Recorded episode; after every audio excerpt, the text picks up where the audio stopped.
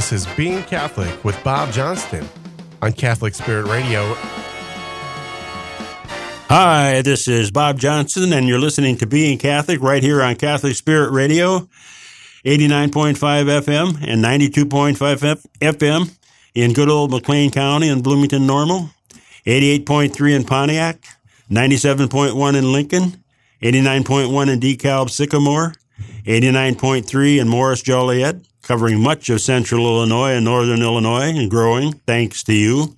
We're going to have a great show for you today. My wife and I were gone last week, and uh, we are going to continue uh, with our program on integralism. So we'll continue with that today. And uh, we're glad to be back.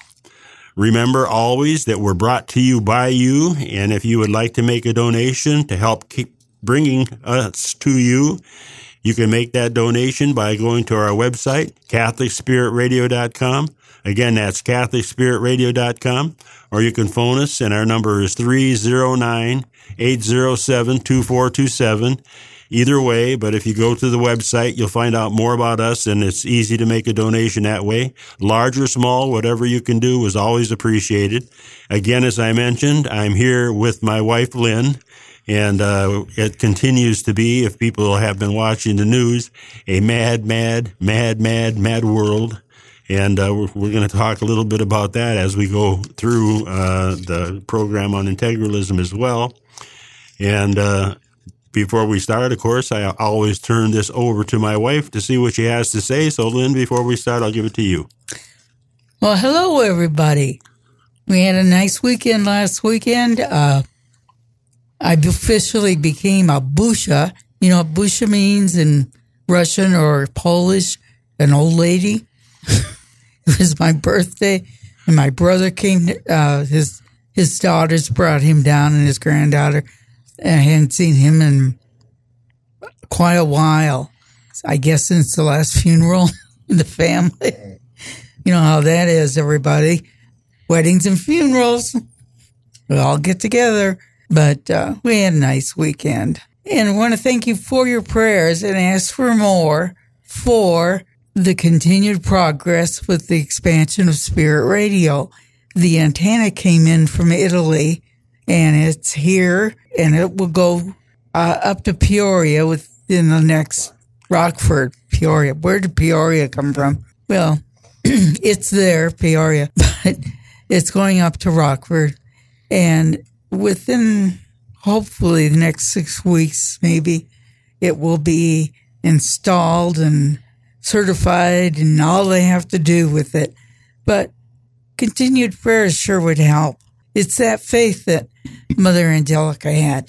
You know, you just put that foot down, take the step. You don't know where you're going next, but we, John has gotten a step to this point and it's going to improve the uh, wattage, everything else up in the Rockford area. Will a lot more people will be able to listen.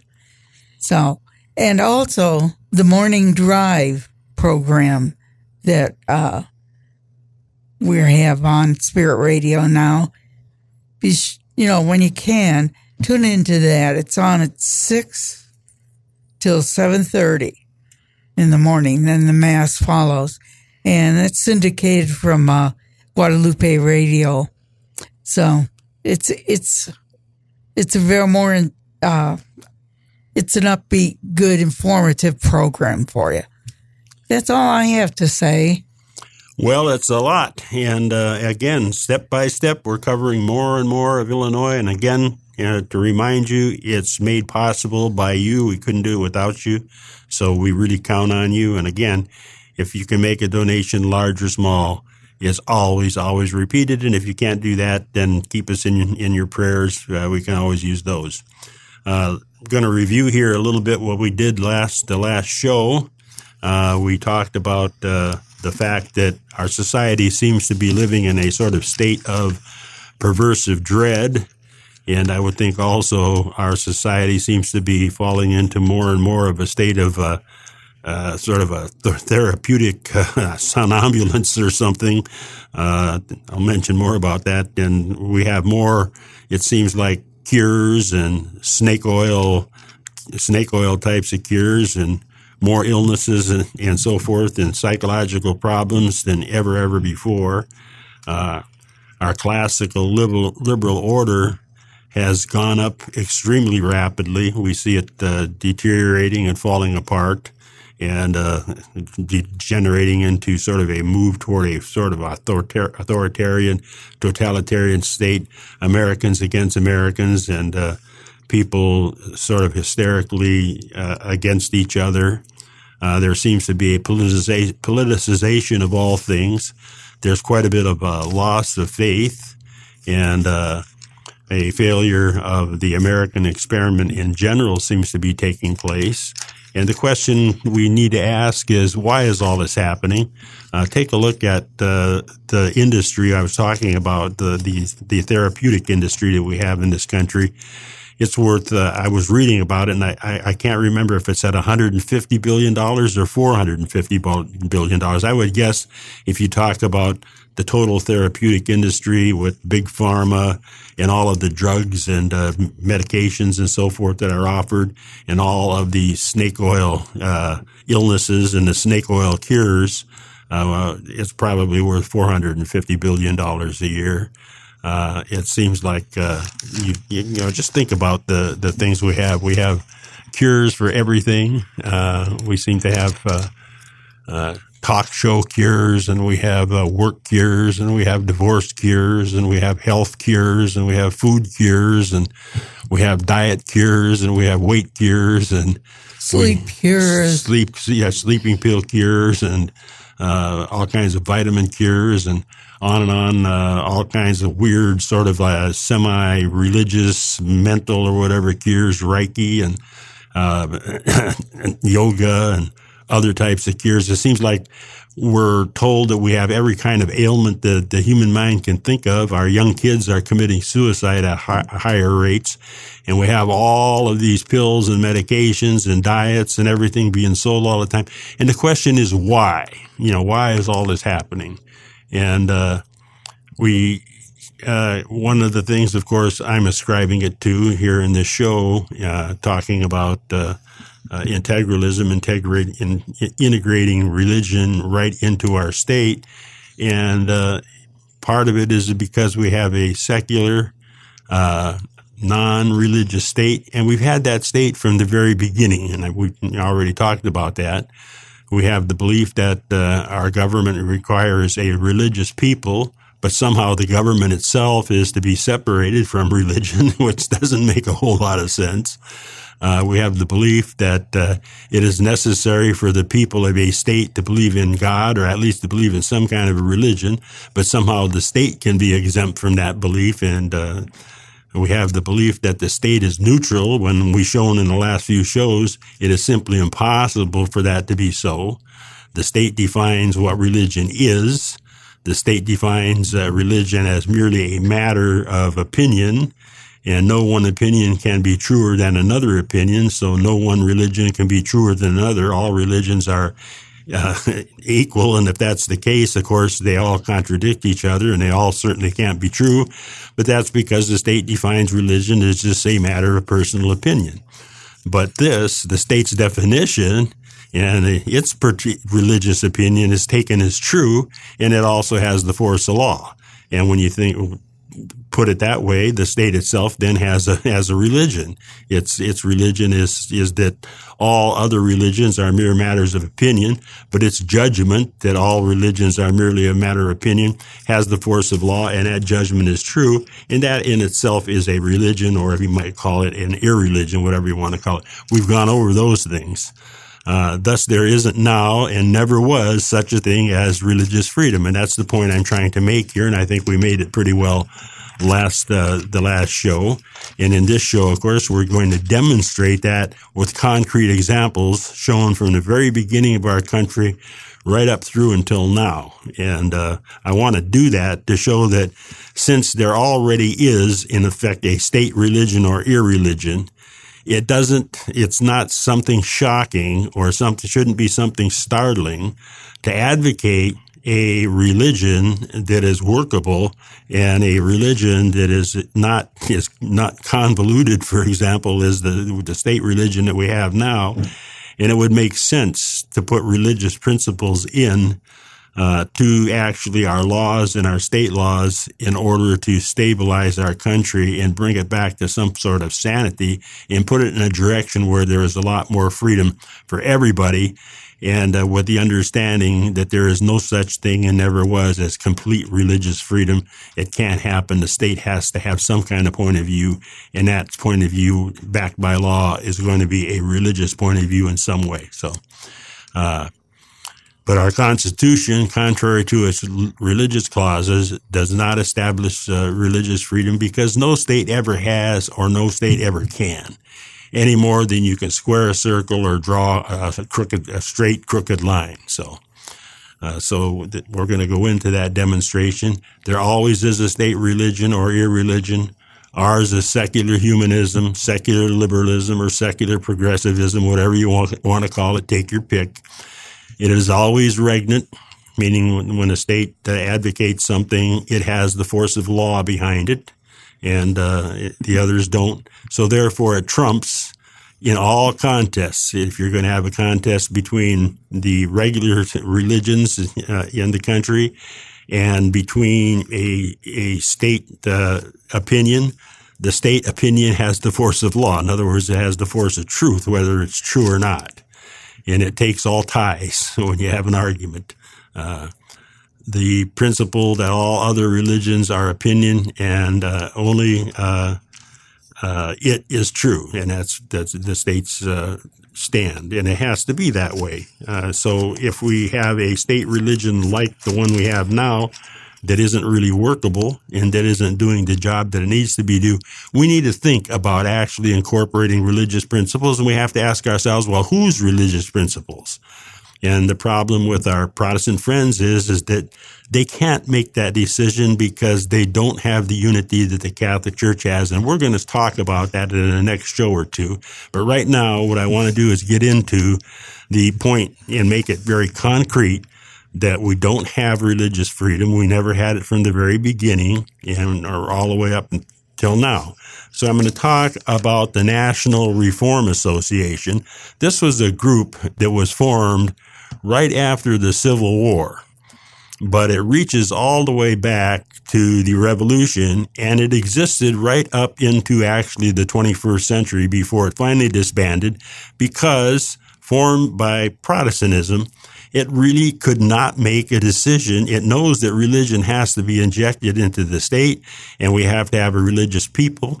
But since it's made up of Protestants who cannot agree on a particular unified religion, they really could not come up with a solution because anything that they offered would be contradicted by somebody else in the group that would be trying to, you know, offer something else.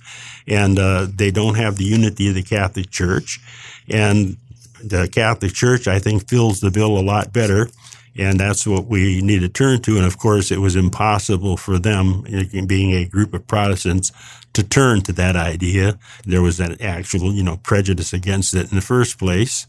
And so as, as perceptive as they were, and uh, as well intentioned and as good as they are, some of them very good Christians on a personal basis, of course. And uh, but the fact is, is that the unity that they needed simply wasn't there, and that's what we're going to talk about today. And we're going to show that they demonstrated very, very strongly that there was never any religious uh, freedom in the country from, in the first place and never any religion injected into our state government or constitution. So we'll go from there. Uh, I'm going to read from uh, a book here. It's called Liberty, the God That Failed, and it's by uh, Christopher Ferrara. And I've read from this book before, but it talks here about the godless constitution, and Ferrara is using uh, excerpts from the National Reform Association to uh, support his arguments here. And it starts out, it says, it was a defect, argued the National Reform Association, that must be laid at the feet of the sainted founders themselves and their attachment to the political philosophy and rationalism of the Enlightenment. We have to remember our founders were Enlightenment people. The failure to recognize divine authority over the nations and the primacy of God's law over human law. Typical of these admissions is the following from the proceedings of the NRA's 1874 convention in Pittsburgh quoting a sermon by Reverend Horace Bushnell in July of 1861, three months after the Civil War began. Bushnell took aim precisely at the Constitution as a godless social compact whose ambiguities allowed it to be cited for secession by the South, for breach of the compact, of course, and for the crushing of the secessionists by the North for attempting to revoke the compact once it had become irrevocable by express consent. And we talked about the idea of people, a compacted this, this idea of John Locke, uh, that somehow people came together, uh, in order for protection, and that's how the state was formed, and so so forth, and uh, that religion was simply a matter of personal opinion, and uh, people actually came together because they were solitary individuals in search of food, and then they came together for self protection. I went over that once already here, and uh, they formed a compact, and somehow or another, once you form that compact, it can't be broken. But of course, the South did decide it could be broken, and we had the Civil War, and the Catholic Church rejects that whole idea, and uh, points out that uh, people formed into states and so forth because of families that had fathers and mothers and children and uncles and aunts and, and, formed clans and tribes and so forth until civilization was finally born and it was always in a religious state. It goes on here. It says, uh, they organized a government such as we at least have understood to be without uh, moral or religious ideas. In one view, merely a man-made compact. So we're going to have to stop here and take a break. So stay with us. We'll be right back. You've been listening to Being Catholic with Bob Johnston on Catholic Spirit Radio. Listeners support Catholic Spirit Radio in many different ways. Some write checks, others use credit cards. But did you know that you can also give Catholic Spirit Radio your old car, truck, boat, motorcycle, or RV, even if it's not working? Donating your vehicle is easy. We take care of everything from pickup to tax receipt just go to CatholicSpiritRadio.com to click on the Donate Your Vehicle link or call 866 628 CARS. July is the month for Catholic Spirit Radio's Matching Monday. I'm this year's Matching Monday donor, Patricia, and I'm going to double up to $6,000 every donation made on the Mondays in July. I challenge you to donate big, so I have to write that matching big check. Donate online at CatholicSpiritRadio.com or mail your check on any Monday in July to 108 Boykins Place in Normal. Why am I willing to be the matching donor? Before I converted, Catholicism seemed mysterious to me, even though my husband was Catholic. However, after speaking with a priest, I knew I wanted to become a Catholic too. I began listening to EWTN programs and grew tremendously in my understanding and love of the faith. When my children came along, I was thankful that we could attend church together, and we still do whenever family comes to town. Catholic Spirit Radio needs our financial support so we can grow in our faith. If you've never donated, start this July. If you've donated in the past, July is the month to give extra. Remember, I will double it during July matching Mondays. Help seniors remain independent. Faith in Action is a nonprofit providing transportation for people over 60 to medical appointments and grocery stores. Become a Faith in Action driver in the extended Bloomington Normal area, 309 827 7780.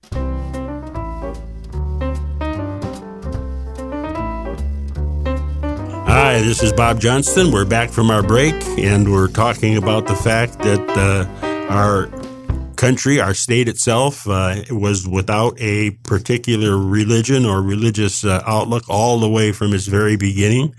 That uh, the state itself uh, recognized that a people had to be religious and they had to be godly if our Constitution was going to be obeyed in the right sense.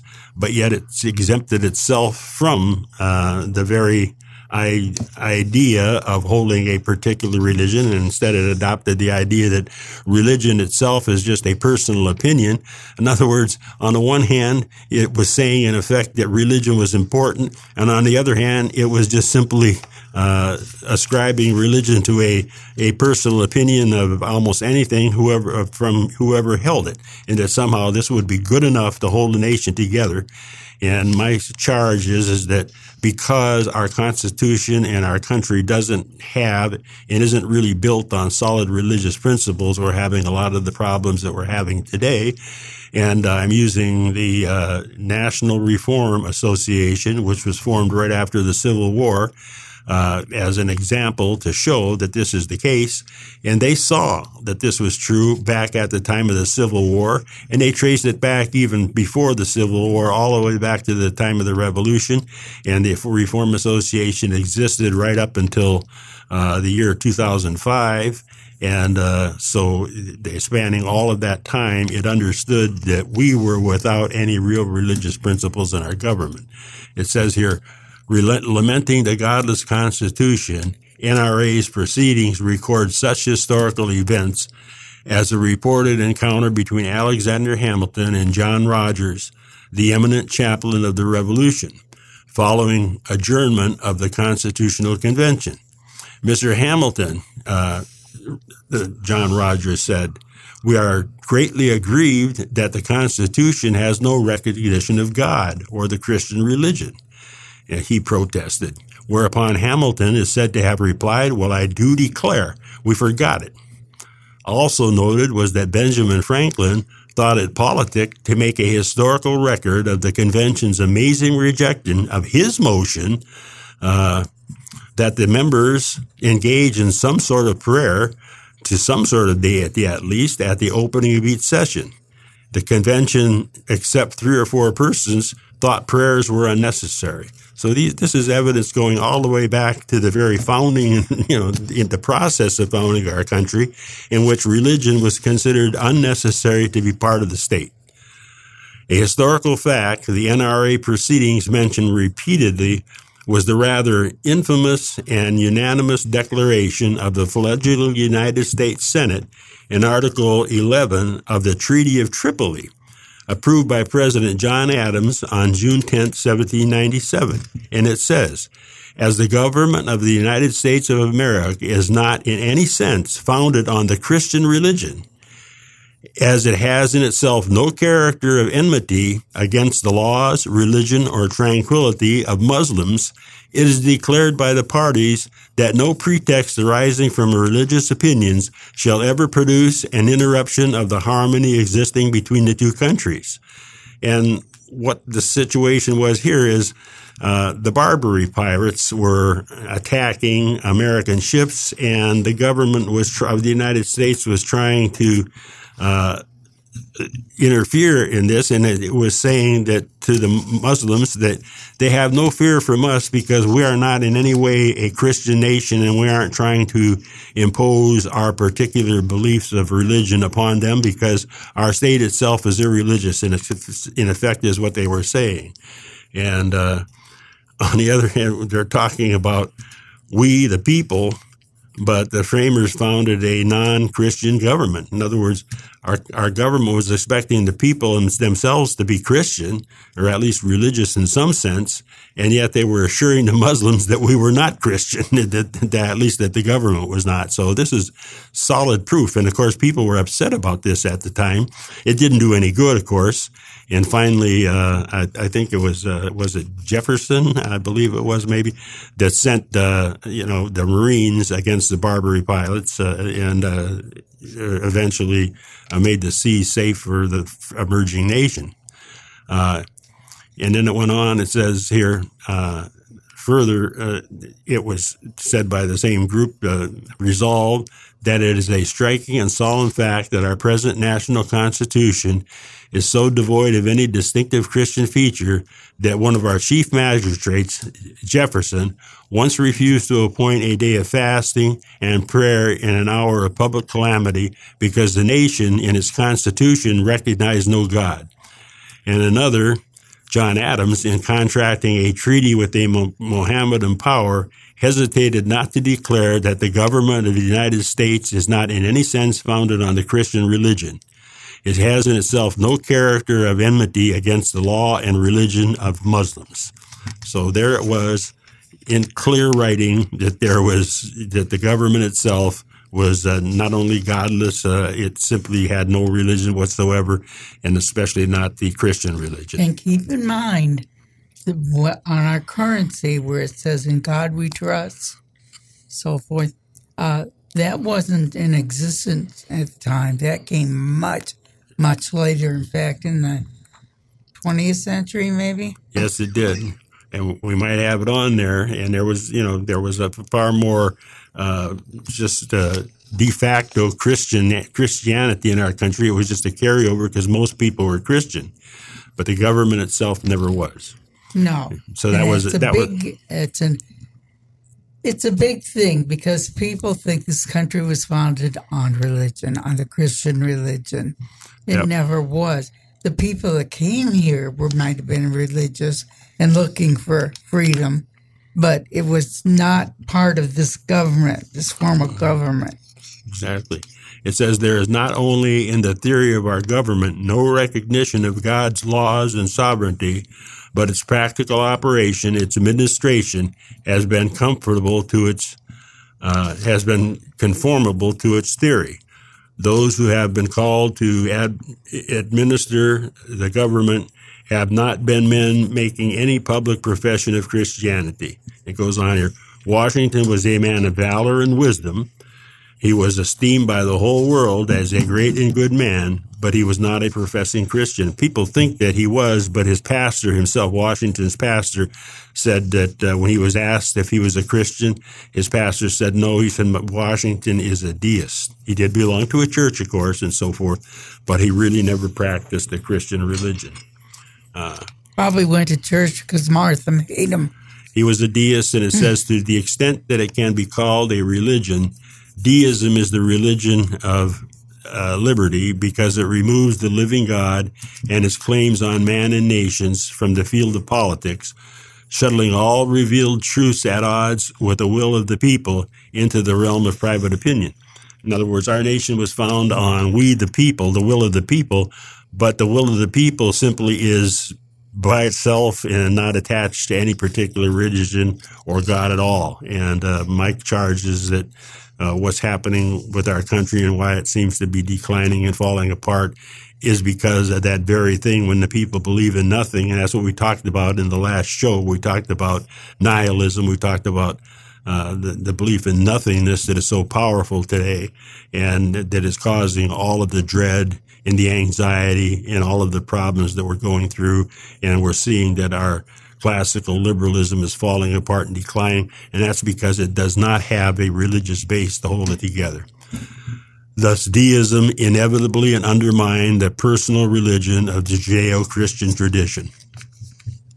And it goes on here, it says, in short, the American Republic, of which the North and the South alike claimed to be the true heirs, was inarguably the brainchild of late Enlightenment deists, not traditional Christians. That is, of men who had no intention of establishing a Christian commonwealth. But as the NR proceedings candidly observe, Washington was no professing Christian. He was a deist, and that's the most one could say of his practice and profession of religion. And I'm not trying to knock Washington here in any way. He was a very, uh, obviously, a good man and uh, loyal and uh, led our army in, in very, very hard times. But he was a nominal Episcopalian who was never confirmed, refused to receive Holy Communion, insisted on standing while everyone knelt in prayer at the Anglican services that he irregularly attended, and never used the word Savior, Redeemer, or Son of God. In the thousands of letters Washington wrote, the name of Jesus Christ never appears. Uh, he thought that religion is good and useful because it serves social ends, not because man, much less the state, has a divinely imposed duty to profess any particular religion. And there it is there. In other words, any, any religion would do. It doesn't have to be any particular religion. And the state can be without any religion whatsoever as long as the people have some kind of one religion or another. But it's not working. Uh, and at any rate, he goes on. It's, it goes on here. And he says, uh, while men perform their social duties faithfully, they do all that society with propriety can demand or expect and remain responsible to their maker for their religion or modes of faith which they may prefer or profess. And so he's saying as long as the people prefer or profess something, that's fine. But it's turning out that that certainly is not enough. And uh, it says here, Thomas Jefferson, it talks about. It says, uh, on this score, the NRA proceedings in 1874 cite John M. Mason, one of the great pulpit orators of the Revolution, who declared in 1800, in opposition to the presidential candidacy of Jefferson, that if Americans were to elect such an infidel as Mr. Jefferson to the presidency, he warned, you will declare by a solemn national act that there is no more religion in your, in your collective character than in your written constitution. And I'm not saying this to use it against Jefferson because I think Jefferson was a good president and a, and a, and a good man in his own way. But the point is, is that, that this man was making that John M. Mason was making, it, that Jefferson certainly was not a Christian. And uh, in fact, Jefferson wrote, he took a, wrote a, a, particular Bible that removed in his mind all of what he thought was simply superstition out of the Bible. Jefferson thought that Christ was a good man, but he didn't believe that Christ was divine in any way. In fact, he, he said that Christ himself never ever presented himself as divine. And here's what Jefferson said uh, finally. For Jefferson, God was best described as, as an ethereal gas. He confidently predicted that on account of the American Revolution, there is not a young man now living in the United States who will not die a Unitarian. Of course, that didn't happen. People continued to be Christian. But Jefferson actually believed that the revolution in the United States was a godless revolution and that it would make people uh, be Unitarians. Uh, in, in a sense, uh, he would have believed in God in the same way as a deist would believe in God, that there had to be something that started everything, but it really was not a force in anybody's life anymore. Sort of like a clock winder that winds up the clock and then steps out of the picture and the clock continues to operate. Uh, that doesn't work, does it? No, it doesn't. And we, Jefferson had no hesitancy advising his own nephew that he should prefer to be an atheist rather than avoid a rational critique of, of uh, Christian dogma. And when it says prefer to be an atheist here, an atheist in Jefferson time would have been somebody that simply didn't believe in a personal God that intervenes in humans' affairs. He would have believed that there was something, some force that started the universe and wound it up, like I said, like a clock. And the clock kept on working, but that particular force would have nothing to do with human lives or uh, interfere in anything going on currently. So he wouldn't have been an atheist in sense that some of the atheists are today that reduce the universe to simply a material thing that didn't really have a beginning. Uh, like Washington, same thing here is talking about Madison. Uh, like Washington, the proud Madison could not bring himself to kneel in prayer with his fellow Anglicans. According to William Meade, the Protestant Episcopal Bishop of Madison's home state of Virginia, on those occasions when Madison invited ministers to his house to conduct family prayers, he did not kneel himself at prayers. It says Madison was a relentless foe of any ties between government and religion and he and his friend Jefferson would lead the movement for the disestablishment and the separation of religion from the state, not only in Virginia, but in the national government, setting the first example for the entire Western world. And I this was that should be underlined or highlighted. Yeah, and this again was the pretense that the state somehow is neutral. This was their idea that they could have a neutral state and that the, if they had a neutral state, then the people could have religion of whatever religion they want, and that would be freedom of religion. But it isn't true because the point is when you do that from a position of power that Jefferson and Madison had, you are saying in effect that all religion is simply a personal opinion and that the state can exist without religion. But that itself is a religious statement. You're saying that your statement that everybody's everybody's religion is just an opinion is true, and it has the force of law, and which all the people have to obey.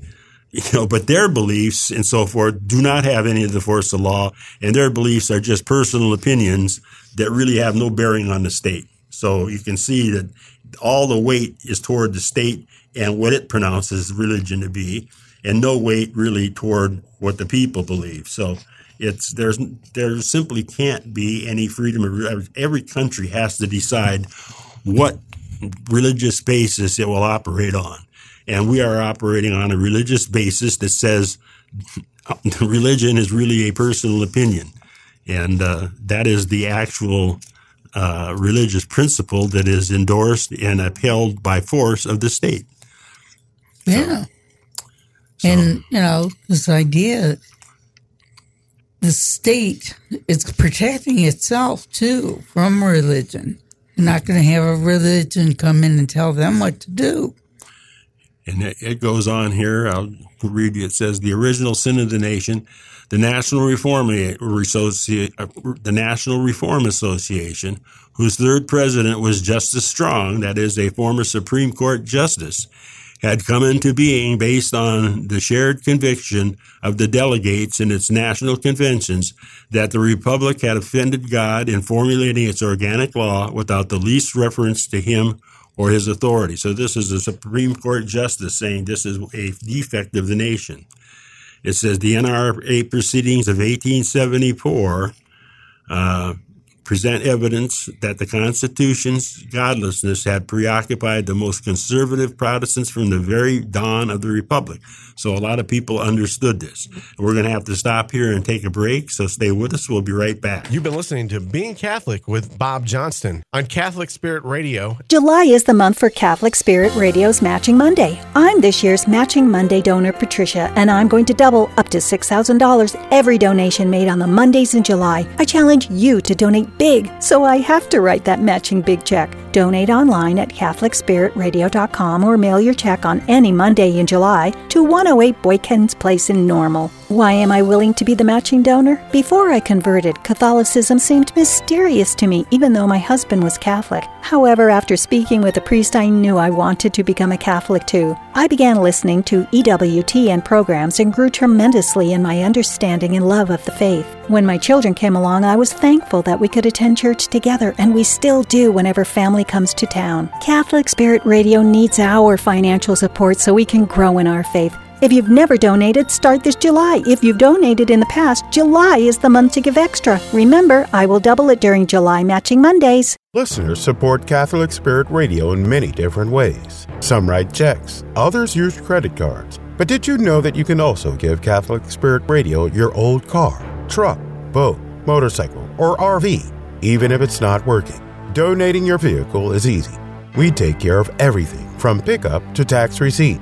Just go to CatholicSpiritRadio.com to click on the Donate Your Vehicle link or call 866 628 CARS. Hi, this is Kathy and Anne from Catholic Spirit Radio. We are looking for folks who would love to volunteer with us during our fundraisers and various other station events and tasks throughout the year. We really need volunteers in the DeKalb, Sycamore, Morris, Joliet, and Lincoln areas, as well as Bloomington Normal. If you have a few extra hours or more a month, put them to use for the Lord. We would love to add your name to our Catholic Spirit Radio volunteer list. Contact us at office at CatholicSpiritRadio.org. Wondering about your next step? Ashley was in school and pregnant when she reached out to the Pregnancy Resource Center. Would she be judged? Would she be accepted? What she found at LAPRC was a team of people who were committed to providing excellent care and compassionate support to those facing pregnancy decisions through authentic relationships that display grace, honor life, and foster community. If you or someone you know is in a situation like Ashley, or if you want to help support women and families in our community, you can find us at pregnancyresourcecenter.org.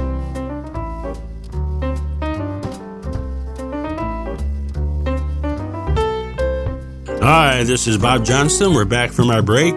We're talking about the National Reform Association and uh, the fact that they understood and criticized uh, the idea that the Constitution was without any religious basis. And uh, their criticism reaches back all the way to the time of the Revolution and then comes forward all the way until the actually the 21st century. And one of the things that they understood was that uh, the, the the lack of religious principles in our government and especially in the Constitution itself will eventually lead to the destruction of not only the government but the Constitution.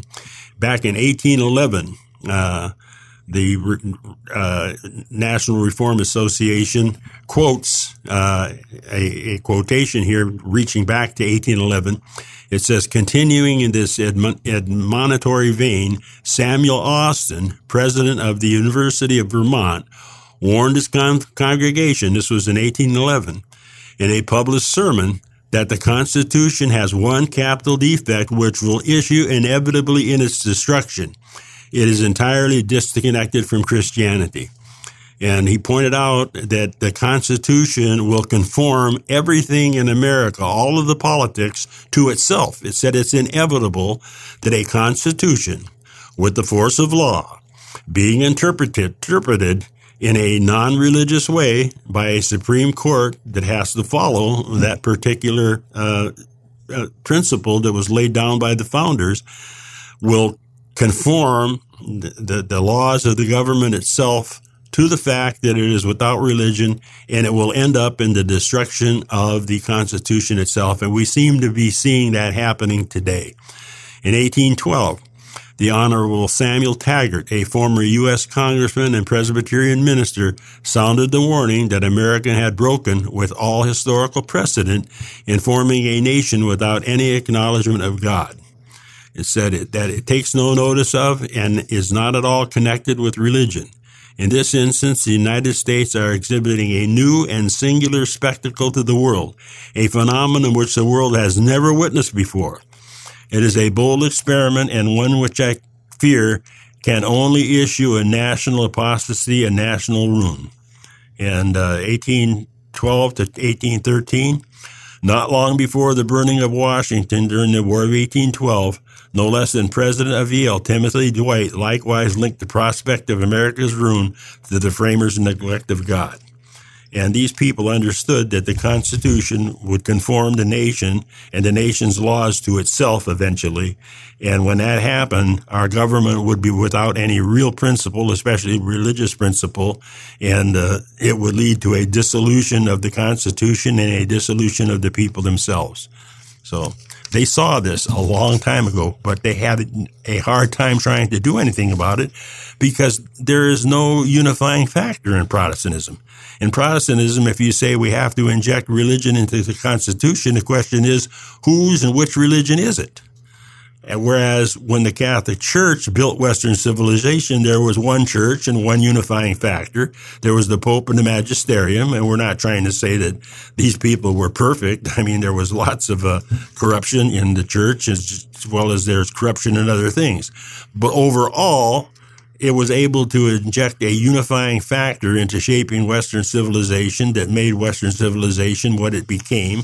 And when you remove that factor, Western civilization is without the unifying direction that it needs. And that's what, what they were saying, but they couldn't agree with each other on how to fix it.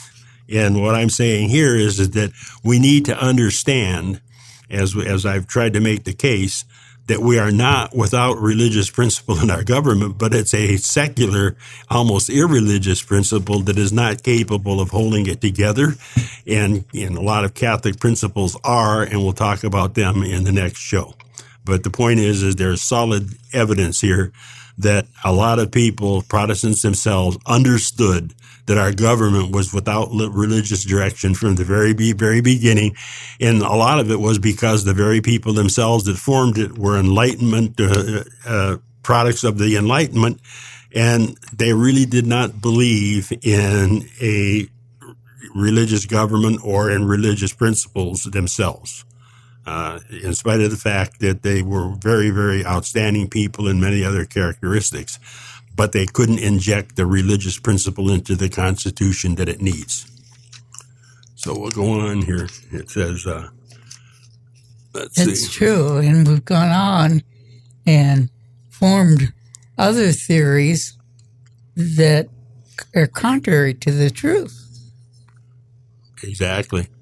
It says that uh, it goes on here. The NRA concluded that with a ringing indictment of the sheer legal positivism that was even then, back in that time, becoming dominant under a federal charter that made no reference to any authority higher than we, the people.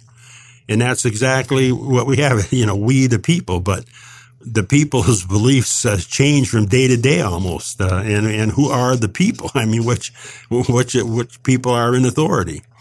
Uh, and it goes on here the, the, when it says sheer legal positivism. Legal positivism is the idea that there is no such thing as God's law. There is no such thing as natural law. There is simply the law of we the people, and we the people make the law. And uh, whatever the people want for the law, then that's what the law is. And there's no such thing as right or wrong.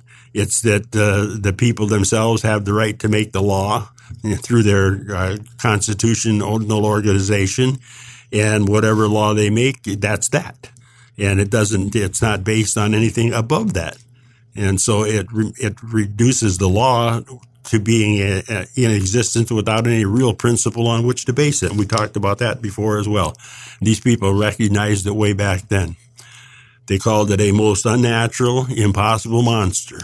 Several interventions at the NRA conventions protested against the very concept of a religiously neutral republic. And that's exactly what I've been talking about uh, in the last few shows and even today is that there's no such thing as a neutral government. And there's no such thing as a religiously neutral government.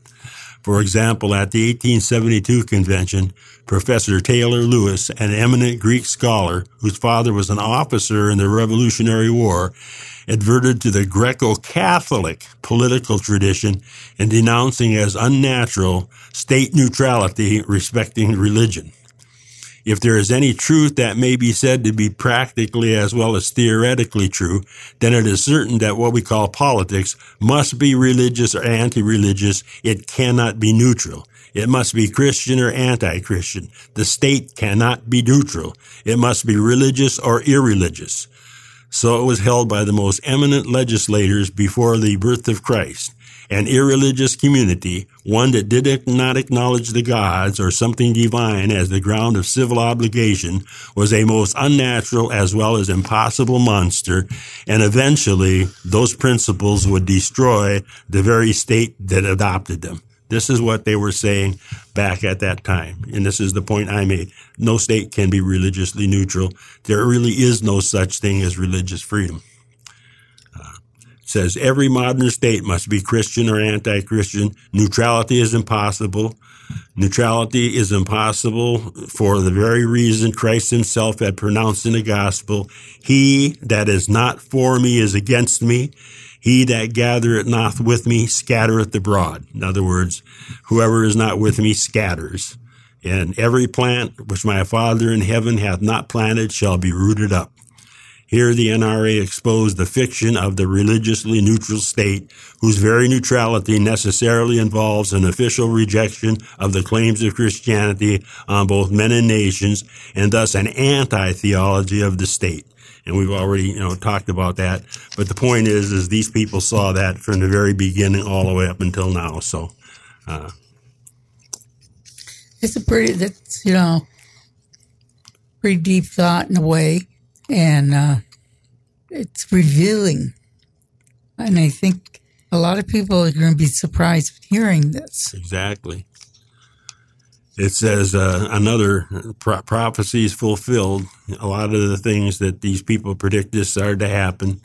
Uh, here's one at the NRA convention.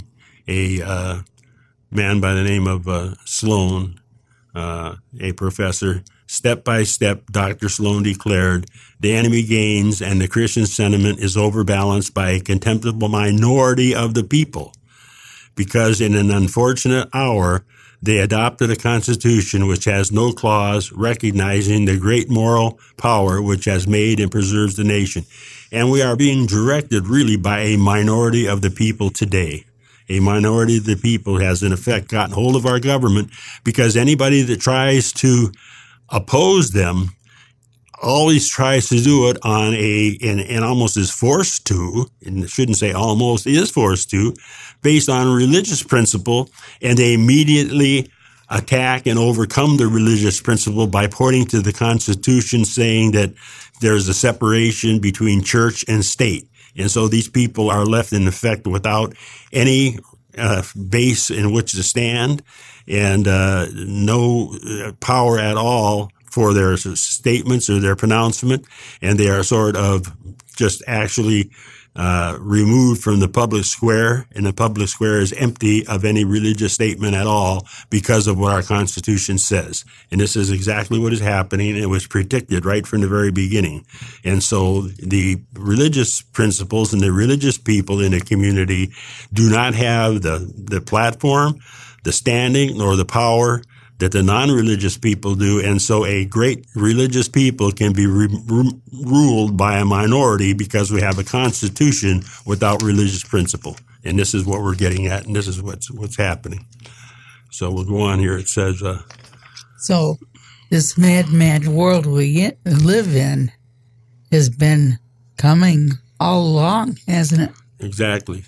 And here is something from uh, a person at the time, uh, and this is in 1845, and uh, it's by a convert to uh, Christianity from Protestantism back at that time, uh, a man by the name of Brownson, and he says, uh, here's what he here's here's what he said in one of his writings. In one of his, uh, he he he actually uh, formed a paper, a newspaper, and so forth. And in his paper, he says, "quote unable to point to any spiritual authority higher than human uh, consensus, for there is none in Protestantism. The National Reform Association was reduced to advocating a Christian moral order determined by an unstable majority will, the same will whose already alarming drift from Christian morals the NRA itself was, was lamenting. Their NRA's insuperable problem was earlier identified by the renowned Protestant convert to Catholicism, Orestes Brownson, who addressed it with ruthless logic in an essay entitled Catholicity Necessary to Sustain Popular Liberty. This was written in 1845, a year only after his conversion. Just as the National Reform Association would observe some 30 years later, Brownson observed that the Constitution is a dead, quoting, I'm quoting here, the Constitution is a dead letter. It has been becoming in practice and is now substantially a pure democracy with no effective constitution but the will of the majority and many times the minority. Only religion could save America from this tyranny. Here too, Brownson anticipated the National Reform Association's program. Yet he argued the Protestant religion could not save America because Protestantism, like democracy itself, is subject to the control of the people and must command and teach whatever they say. Hence he continued, the, holding of slaves is compatible with Christian character south of a geographical line and can, incompatible north and Christian morals change accordingly to the prejudice and interests and habits of the people. And he goes on, he says, the framers, Brownson noted, had thought they could restrain the tyranny of the majority by a written constitution, but they entrusted the preservation of the constitution to the care of the people, which was as wise as to lock up your culprit in prison and then entrust him with the key. This is the idea that people can rule by their own consent. Writing only three years before his death in the very year of the NRA's 1773 convention, Brownson, now a bitterly disillusioned former Americanist, echoed the NRA and its dire predictions about the American future. Unlike the NRA, however, he linked the coming catastrophes, moral, the coming catastrophic moral decline to the tendencies of Protestant Christianity, not because he disliked Protestants or thought they weren't uh, uh, religious, but because they could not agree on anything. He says, where the people are Catholic and submissive to the law of God, as declared and applied by the vicar of Christian Christ and the supreme pastor of the church, democracy may be a good form of government. But combined with Protestantism or infidelity in the people, Its inevitable tendency is to lower the standard of morality, to enfeeble intellect, to abase character, and to retard civilization, as even our short American experience amply proves.